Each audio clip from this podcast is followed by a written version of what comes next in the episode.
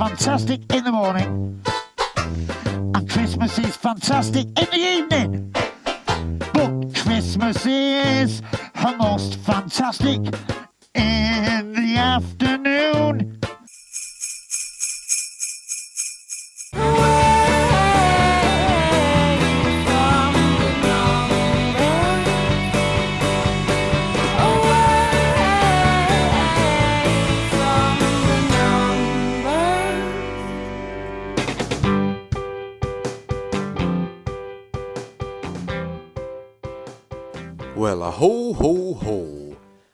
welcome to episode 169 of There's Still Time, the AFTN podcast. Merry Christmas to you and yours, and thank you for joining us for the 2016 AFTN Christmas Podcast Special. As with previous years, we're going to bring you a little bit of festive fun, talking to some of the Whitecaps players about Christmas things, and we're also going to hear a little bit not Christmas related, well, kinda, we're going to kind of tie it in, from four of the Canadian women's national team players as well. A little bit of fun, a little bit of chat, and of course, no Christmas podcast would be complete without some Christmas music as well, so we're going to bring you some of that. But let's get going right away. And one of the things which we kind of touched upon last year was the fact that over here in Canada and in North America, you don't have the, the Christmas football fixtures, the, the festive fixtures where you can play four games in like 10 days or something crazy like that. It's just a, a staple of Christmas over in the UK. Something I miss being over here is, is not getting out to my Boxing Day games, getting out to New Year's Eve, New Year's Day games. But obviously, as a player, if you're a UK player or a UK coach being over here, it's the complete opposite. And instead of, of having to kind of maybe watch what you eat on Christmas Day and have to get up and out the house and leave your family on Boxing Day, you, you get to spend more time with your family here at home. But do they like that? Well, we asked a few of the guys with UK connections do they like the Boxing Day fixtures? The ones that maybe aren't going to play anything this year, are they going to miss it? And just what is some of their favourite Boxing Day experiences from years past, as a player, as a fan, as an adult, or as a kid? So we're going to kick things off with Fraser Aird. Now, obviously, we spoke to Fraser before he headed back to Rangers, and he's going to be part of the, the festive period over in Rangers this year. So let's hear some of Fraser's thoughts, but he's going to talk a little bit about being a player at Rangers, but also being a fan with his family back here in Canada when the festive fixtures come around. So, like the Christmas and New Year fixtures, it's a big thing in the UK, especially in Scotland. This year, obviously, Hogmanay, you've got Rangers Celtic, which is going to be intense and possibly crazy in Glasgow as well that day. It could be chaos. Um, what's your favourite memories of any Christmas, New Year festive fixtures that you've had? Um, Player or fan, I I couldn't tell you the exact date. I want to say it's 20, 20 something. Um, I scored my first goal for Rangers. I know it was around the Christmas period because my uh, actually it might have been after Christmas, before New Year. I scored my first goal because I remember my girlfriend was in the Ibrox bar in Tenerife at the time with her family. um, so I know it was definitely around Christmas time. That was probably one of my favourite memories. Um, obviously for me as a player. Um, but obviously, Rangers always used to play the first of January, the second of January, Yeah. um, back in the day um, against Celtic. So I always remember going to watch the games with my, my dad, brother, and cousin and grandpa, and that go to the Rangers Supporters Club and watch it around the the Christmas time and New Year time because also we were off school, so we were allowed to get up early and go and watch it. So no, that's probably the best one. The Rangers games used to be against Celtic, uh, first of January. That's great. Thanks so much, Perfect. Fraser. Fraser Aird there talking about his love for Rangers, his love for the festive period and, and watching Rangers play games. And of course, as he mentioned there, it holds a special place for him because he, he scored his first Rangers goal during that period. He's back in the UK just now, hasn't featured with Rangers since returning there. Maybe a kind of worrying side that when you go into the Rangers website, there also isn't actually a picture of him. It's just a kind of blank silhouette. So, what his future is going to be like at Rangers, we don't know. you have to fear that he's gone back there and he's maybe not going to break into the Rangers first team. So getting released or maybe a new loan deal might get announced come the new year. But it's going to be over in Glasgow for the big Rangers and Celtic game, which is going to be on Hogmanay this year. Chaotic time to have a game like that. Absolutely crazy, in my opinion, that you're the drunkest day of the year in Scotland, and that takes some doing, but the drunkest day of the year in Scotland, and you're having the most powder keg game that's going to be played in Glasgow Recipe for disaster. You've already got players like Scott Sinclair talking about the hatred of the whole fixture. I don't know. Let's see how that plays out. We don't think Fraser will be part of it. Wasn't part of the Rangers team for the Christmas Eve fixture. So let's see what happens. We wish Fraser all the best anyway in his future endeavours, wherever that may take him. Another Canadian international that has a lot of experience of festive fixtures, Boxing Day games, is David Edgar. And he's another player that has a lot of special memories, both as a player and as a fan of those festive fixtures and Boxing Day games, New Year Day games. So let's hear David Edgar's take on is he going to miss it? Is it going to be a bit weird for him being over here this year, not taking part? And just some of his special festive memories. Like you've played obviously over the Christmas New Year period mm. in, in, England. It's yeah. a time I love. It's yeah, like yeah. great fixtures. Yeah. Is it weird not having that this it's year? It's going to be strange. I was actually just telling my wife the other day it's going to be strange because it's traditionally in England is. I mean, I remember going. Never mind playing them. I remember going with my dad when we were there for, for Christmas and watching Newcastle, the old St James's, on uh, New Year's Day and Boxing Day. So it, it it's an unbelievable time. I mean, you're the, you're the same. It's an unbelievable time at Christmas for football. so it's going to be different, but it, will be nice to have a break. I haven't had a Christmas at home since I was 14, so Wow. It'd be, yeah. it'd be nice to be at home with the family. I was going to ask, what's your favourite memory of those like Christmas New Year fixtures? Yeah, it was uh, New Year's Day. New, I think Newcastle played Coventry. It was the old St James's Park, so we were sat in, like in the in the Gallowgate at end with my dad when it was just standing. You know the poles yeah. to lean on. And my dad wangled some tickets into the players' lounge after. We, I remember this this old um, this Geordie fella was said Newcastle were getting beaten. I think he said if Newcastle win, I'll give you my top. And bear in mind, it's New Year's Day in uh, in Newcastle wasn't very warm. It's true to his word. Newcastle won. I think Peter Beardsley scored two, and uh, gave me his top and walked home with no top on. I've still got the top. Yeah. Thanks so much, no David. Problem. Cheers, cheers. Cheers. Cheers. So David Edgar there. And not only is it going to be a, a bit weird for him not playing uh, in the festive period this year after being in the UK since he was 14. He's also had that horrible injury where he's hurt his knee in a hit and run incident when he was down in the States. Got to wish him all the best. Haven't heard exactly how bad it is, but we wish him all the best. Hopefully, he's going to be back in the training pitch soon. It's not going to be too bad an injury, and he's going to be all ready to go for first kick. But we also hope he enjoys his first Christmas with his family here in Vancouver. His first Christmas for a long, long time, not playing any games. Just rest up, take it easy, David, and we'll see you back in the pitch soon. Now, in last year's Christmas special, we kind of kicked off the whole Boxing Day chat with Robbo, and we, we asked him just whether he find it weird being back here. And like David Edgar, yeah, he, he finds it weird not playing it and he does miss it. So we had another chat with him about that as well. He made some comments about what, what David Edgar and Fraser Aird had told us.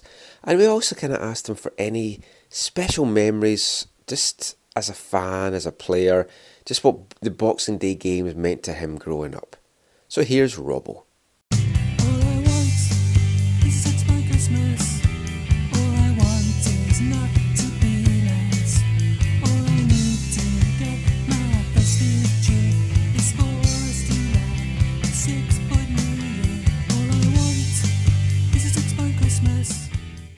So obviously, as a player for years over uh, in England and Wales, you're used to playing over the Christmas period. What's it like now not playing over the Christmas and New Year? Weird, very weird. I haven't done it for the last maybe ten years since I've been here, but from from a player perspective, it's I know Ed Edgar's said to me he'll it'll be his first Christmas that he has off. Yeah, since he was 14, I think. Um, but he'll enjoy a Christmas lunch and a mince pie, and he'll be able to get be able to get some time to spend with his his, his wife and his, his small daughter. So it's great in that respect.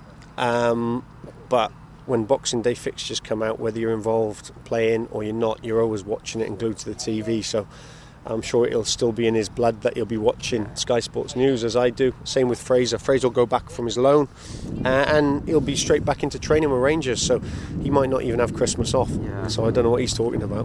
What's your What's your favourite memory then, as a player or as a, a fan, as a boy, of the Christmas New Year fixtures? Well, I think it's you always used to have a number of fixtures: the 23rd of December, the 26th of December. Then sometimes you'd play on the 28th, and you'd play on New Year's Day, and it was four games in literally eight or nine days, ten days. So it, it makes me laugh a little bit how some you know you got to include the travel here, but when you have to play Saturday, Wednesday, Saturday. Um, some players aren't able to do it, and we used to play four games in literally nine days. So it's what you're used to doing. Uh, in England, it is now they've become a little bit smarter, and they talked about off-season breaks, crisp winter breaks, and I think they do it in some countries, which is important because you need to get players rest at certain times. And with major championships every two years, and obviously Central South Americans playing in different competitions, and players very rarely are able to get a rest, and rest is as important as a training day.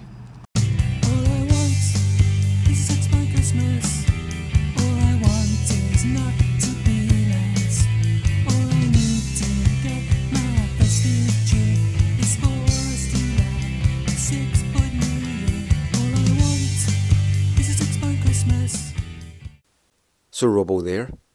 And if you listen to our last podcast, episode 168, where we had our fourth annual end of season State of the Whitecaps chat with Robbo, he mentioned that he was over in the UK. We, we spoke to him by telephone when he was travelling back from one of the games that he'd seen, Man City Arsenal.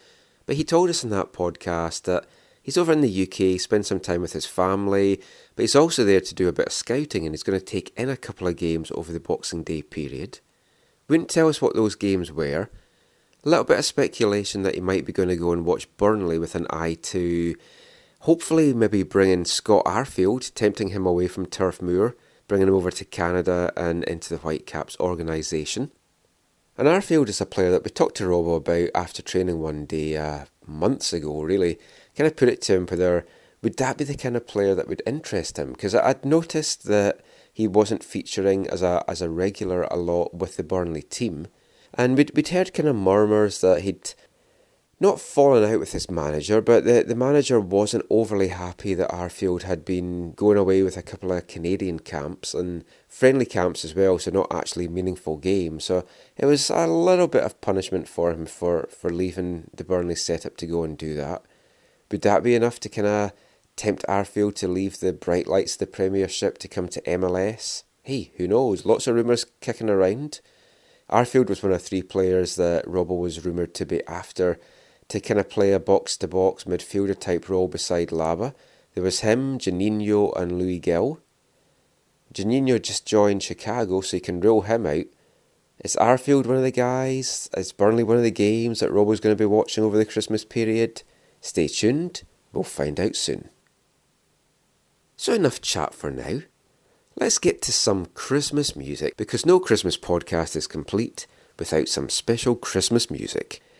And as regular listeners and readers will know, music and football go hand in hand here at AFTN. We love our football related music in particular, so we kind of scoured our collection to see if we could find any special Christmas football related tunes that we hadn't used before. So, whereas lots of football clubs have recorded records for occasions like FA Cup finals or special moments in the club history or just some records that they want to release, which we brought you in our Wavelength podcast many, many moons ago. Definitely need to do a second one of those soon. Finding clubs or players that have done Christmas related music, though, is a little bit harder. And it only threw up a, a couple of things. Former Liverpool player Emlyn Hughes did a, a Christmas song with a, a UK gymnast called Suzanne Dando and a choir. That was not worth putting on. That was that was hard listening. Let's just say Emlyn Hughes was a way, way better player than he was a singer. And he wasn't that good a player. Well, he was, I guess, back in the day. But what we did find for you is another really, let's be honest, god awful song. It was from 1981 and it featured Spurs player and future England manager Glenn Hoddle, backed by the 1981 1982 Spurs squad, doing a very unique, stroke, special out of tune take on John Lennon's classic Christmas song, Merry Christmas, War is Over. Let's bring you that now.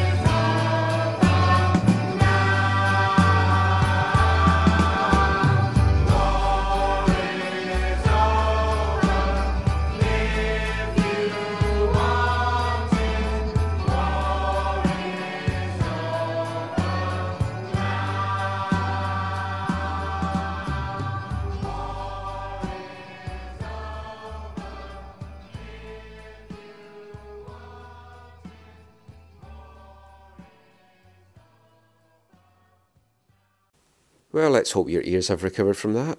Let's just say that Glenn Hoddle and the rest of Spurs team should definitely stick to playing football. There was a lot better Spurs songs that came out during that time. They they did their famous Ossie's on his way to Wembley, which is just one of the the most classic football songs from the 80s when all these clubs were releasing FA Cup final videos. But as I mentioned, there, there's not a ton of football related records with a Christmas theme out there. Which is a little surprising because there's always been a lot of football chants with a kind of Christmas theme out there. There's the famous Jingle Bells one, Eric Cantona, 12 Days of Christmas at Man United. And I'm just going to play a little bit now. This is my favourite Christmas themed football chant of the moment. It's been on the go for a couple of years actually. It's by the Celtic fans, and this is their version of Wham's Last Christmas. Have a listen.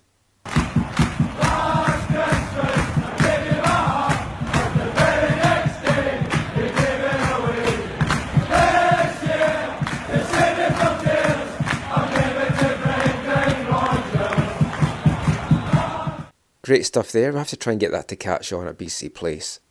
My favourite one has always been one which we sang at East Fife, which was Away in a Manger. It's like, Away in a manger, no crib for a bed. The little Lord Jesus stood up and he said, Ooh, two, ooh, to be, ooh, to be ah, a fifer. Another one we should get to catch on amongst the Whitecap support. Anyway, moving on and back to some chat. So, as we mentioned there, Glenn Hoddle became a future England manager, and it would be interesting to see back in the day, back in the 80s and the 90s, if MLS was kind of the league that it is now, How many UK managers would be tempted to go over? Now, there's been a few in MLS over the years. Toronto FC's had their fair share of UK managers in their time. Starting off, of course, with the disaster that was former Scotland international Mo Johnston's tenure at the club. He was succeeded by an English guy, John Carver, and then when that didn't work out, he was, in the interim anyway, succeeded by another English manager, Chris Cummins. Then they kind of kind of steered away from that for a bit before returning to Paul Mariner, which went disastrously wrong. So that's maybe not a good example to use for UK managers. At the Whitecaps, of course, we had Martin Rennie. We currently have Carl Robinson, and he has a, an all UK backroom staff Gordon Forrest and Martin Pert as his assistant. And with Marius Røvde leaving, the latest rumours are that former Celtic goalkeeper Stewart Kerr is going to be joining the Whitecaps from Orlando City as goalkeeper coach. Adrian Heath's kicked around at Orlando and he's back in the league at the moment for the coming season. Owen Coyle had a very inauspicious time at Houston. He's back over in the UK now with Blackburn Rovers. But while there's been a, a number of UK players, some more successful than others, most of them not really that successful, coming over to MLS in recent years, you're not really seeing a kind of swath of UK managers coming over. Is that something that's maybe going to change? Is it a unique system coming over to the to Major League Soccer? It's something we spoke to Rob about earlier in the year, and it, it was for a feature that we were we were going to do. We've still got that on the back burner. We never actually used any of the audio at the time.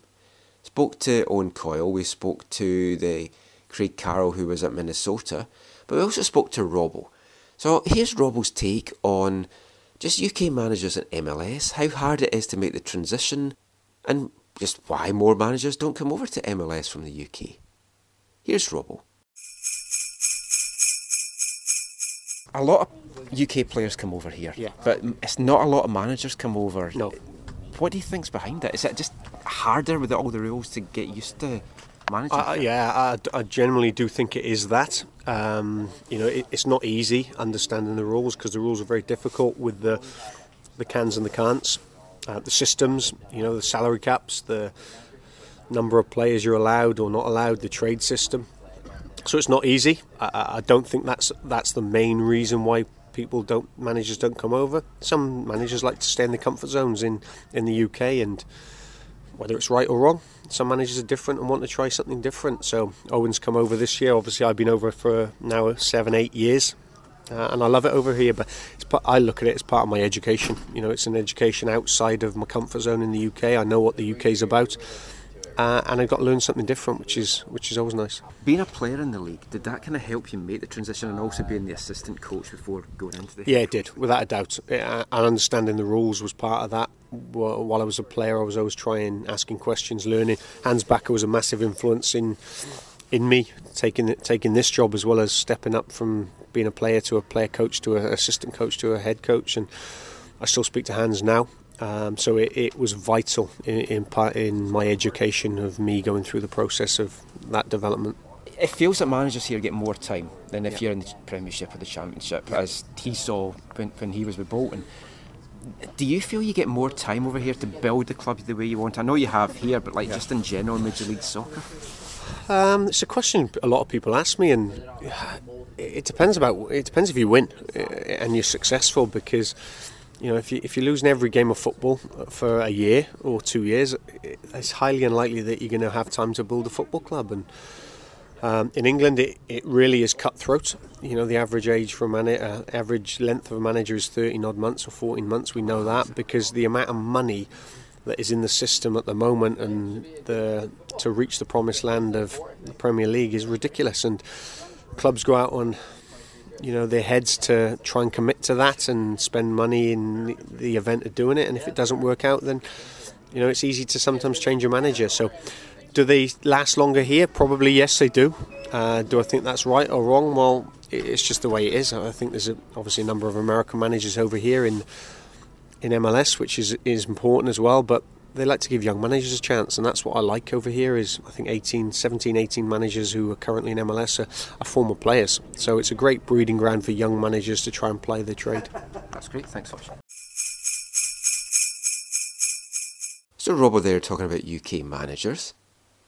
What we like to do in this podcast is is kind of bring you not just Christmas related stuff, but also some stuff that we've had from the year that we've maybe not used, or just some special interviews that, that we gathered just for this podcast. That's what we're going to bring you now.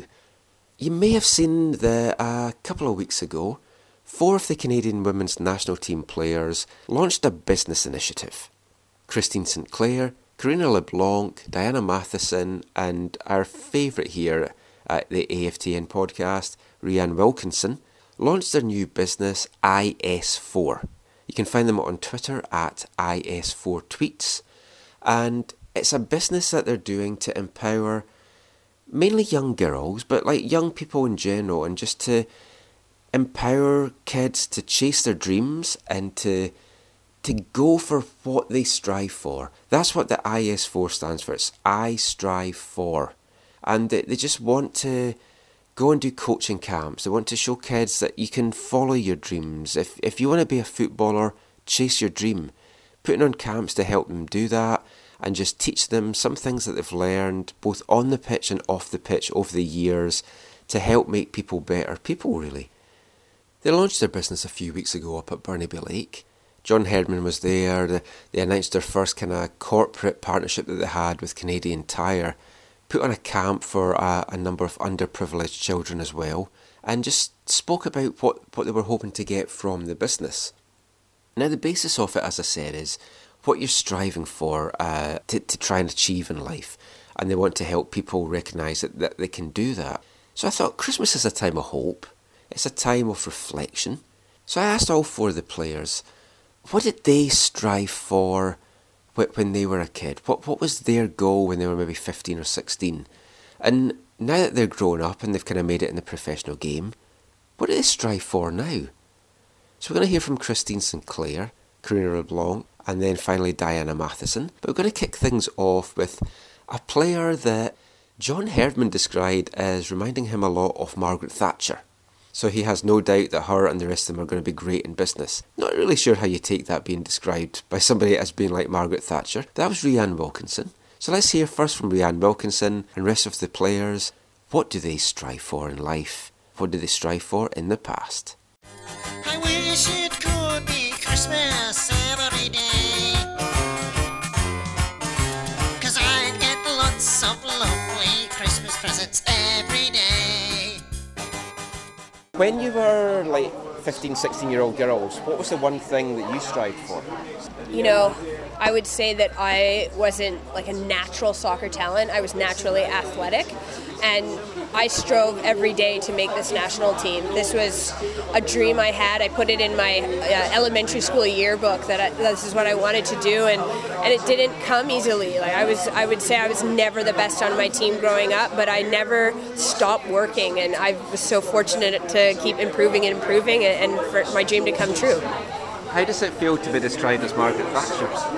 He's done it for many years, and I've gotten over the shock of it. But I know exactly what he means by that, and I, I take my role seriously as being uh, being the woman that speaks up when it's hard hard to, um, and it is tough to do sometimes. But I, I know that that's my role on this team, and I try and do it the best I can. thanks, All right, Good luck with everything. When you were like 15, 16, what was the one thing that you would have said you strive for? Uh, so like my life changed in 1999. Uh, so I was like 15, uh, and that's when I I went and watched the Women's World Cup in the U.S. in 1999, and in that moment, I knew that this is what I wanted to do, and yeah. So I mean, I'm kind of unique in the sense I made the national team at 16, so I wanted this to be my career from yeah, from then on, obviously. But when I was younger, I, I mean, I went to school to become a physical therapist, thinking I was going to do that if soccer didn't work out. But luckily, it has. And what, what's the one big thing now that you'd say that you really want to strive for? Uh, obviously, with my career not over, I, I'd say to get this team to number one in the world. And uh, yeah, just Thanks so much. Thank you. So when you were like 15, 16, Mm-hmm. what would you say was the one thing that you strived for? Well, I got when I was 15, I got cut from the BC team. It was the first team I ever, big team I ever tried out for, and um, I remember being broken and feeling like quite feeling useless and worthless because all my friends made it. But it ended up being the best thing that happened to me because the next year I did 15 minutes more every single day. So I was like, I forced my either before practice or after practice, and I was committed to it. So I, was, I guess I strove for being consistently believing in myself that if I put in the work, I could do anything. And the next year I tried it for year old. I didn't even try it for my age group, and I made the older team. And then months later I called the national team. So I say when I was 15, I strived. Uh, to be honest, I was striving to be relevant. And like now, obviously you're doing this and you just got married, but what would you say drives you now? What's the one thing to live my life? purpose. To live my purpose. Uh, that's every day I wake up and I'm like, today I'm going to be the best version of myself, and I'm going to live my purpose on this earth. And like as John would continue to remind me when I was with him, he'd be like, "Why are you here on this earth?" And he challenged me, and it wasn't just about soccer. It was about like, "Why are you here?" And he, I think that that challenge made me really dig deep and figure it out. Great. Thank you so Thank much. you. Good luck with it. Diana, can I just ask you this thing Chris might ask the rest of them? When you were Yeah. 15, 16, what was the one big thing that you were striving for? Ooh, when I was 15 or 16? Good question. Um, I don't know if I was, I knew if I was striving for anything at that point. I think I was just playing sport and enjoying it. Uh, I think it wasn't until later when I kind of made the national team and I got to meet some of the older players and was really inspired by them that I think I, I started to strive towards more in terms of a soccer player and a leader and a, a role model in Canada. Uh, so hopefully, I mean, hopefully there's a lot more visible women role models these days that, you know, the 15, 16 year old girls are striving for bigger things earlier than I was. And where you are in your life just now, what would you say is the one thing that you're striving for right now? Right now? Oh, just one thing? Yeah. You can pick more. oh. Uh, I, I mean, right now with IS4, we want to impact more people. We want to make this bigger. We want to we want to spread our message. So I'm I'm striving for you know getting getting what we do and what we believe in out there. That's great. Thank you so much. Good Thank you. Thanks for coming. Hello, everybody. It's Santa here to say to you all, have fun. Lots and lots of jolly fun. So thanks to Rhian Wilkinson, Christine Sinclair, Karina LeBlanc, and Diana Matheson there, talking about what it is that they strive for. As mentioned, their business was launched a couple of weeks ago. Their aim is to empower business leaders and youth from coast to coast. You can find out more about what they're looking to do and what they've done so far on their website, is4.ca, and also follow them on Twitter at is4tweets. So good luck to all four of them in their business and continuing, well, three of them at least, continuing to play for the Canadian women's national team on the pitch. So I think it's time for a little bit more music now, just before we wrap up. And as regular listeners will know, we're massive fans of the late great Frank Sidebottom here. And Christmas in particular is a great time to dig out Frank's stuff. He had his Christmas album, which was, we've kind of featured little snippets of here and there. So let's play a full track now. This is Frank Sidebottom's Christmas Medley. Let's all sing the Christmas medley. Switch up the hi-fi, switch up the TV. Let's all sing the Christmas medley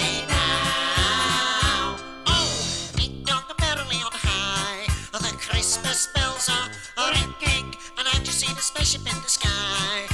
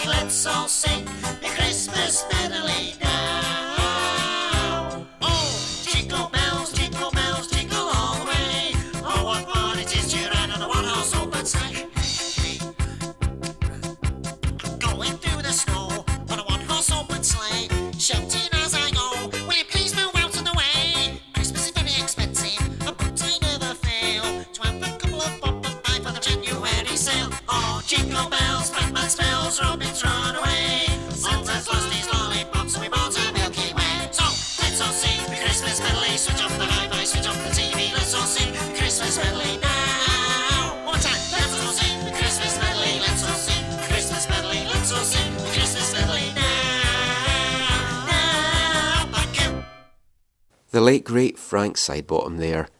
Christmas is not Christmas without a little bit of Frank and a little bit of Little Frank.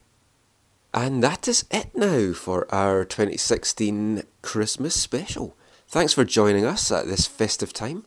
Whether you've listened to this on Christmas Eve, Christmas Day, Boxing Day, or some other time between the Christmas period, we hope you had a wonderful Christmas.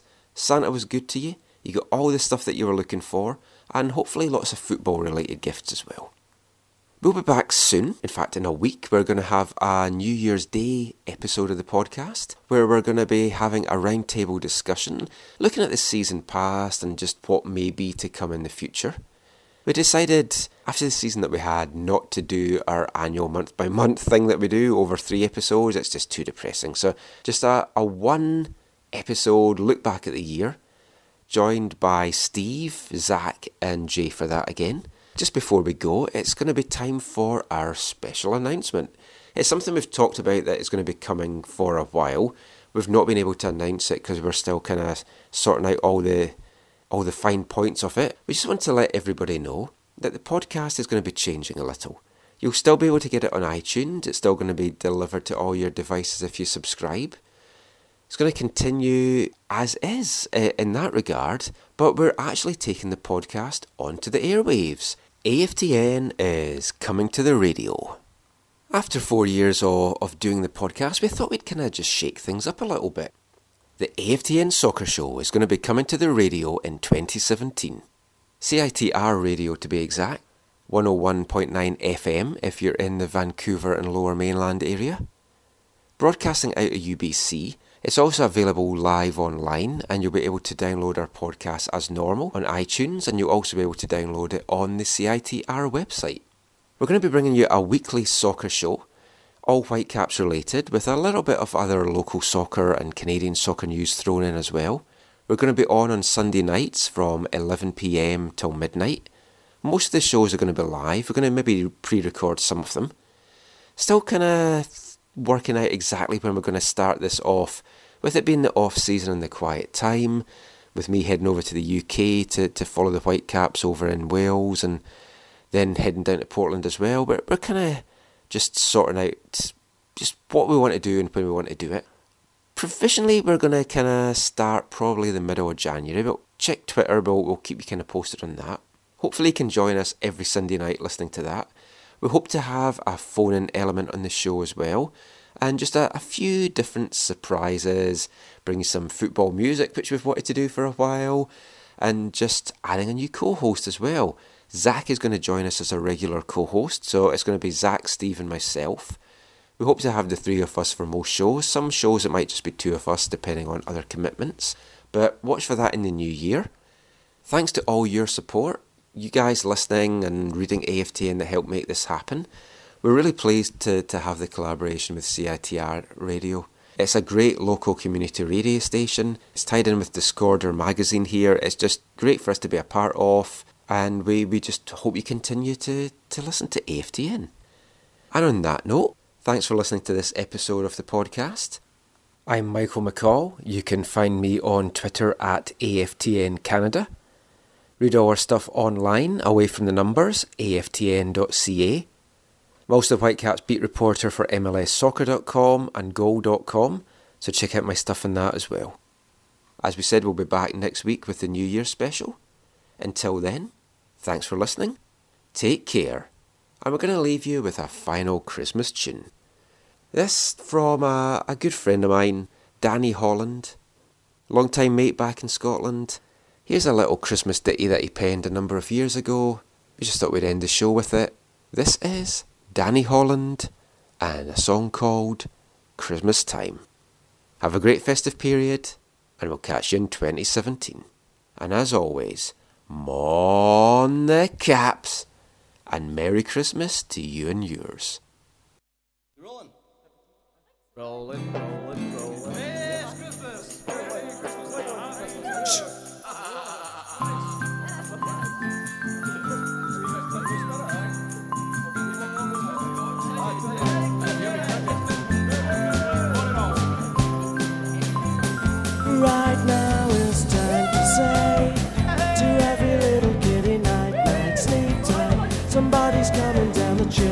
Santa. A jolly fellow with a big bag, big bag, filled up with goodies. So if you're all good, and disappear to bed in five minutes' time, we'll give Santa Claus a call. We'll tell him you've been on your best behavior. We'll tell him every single color and flavor of every cuddle kiss hug. It's this time.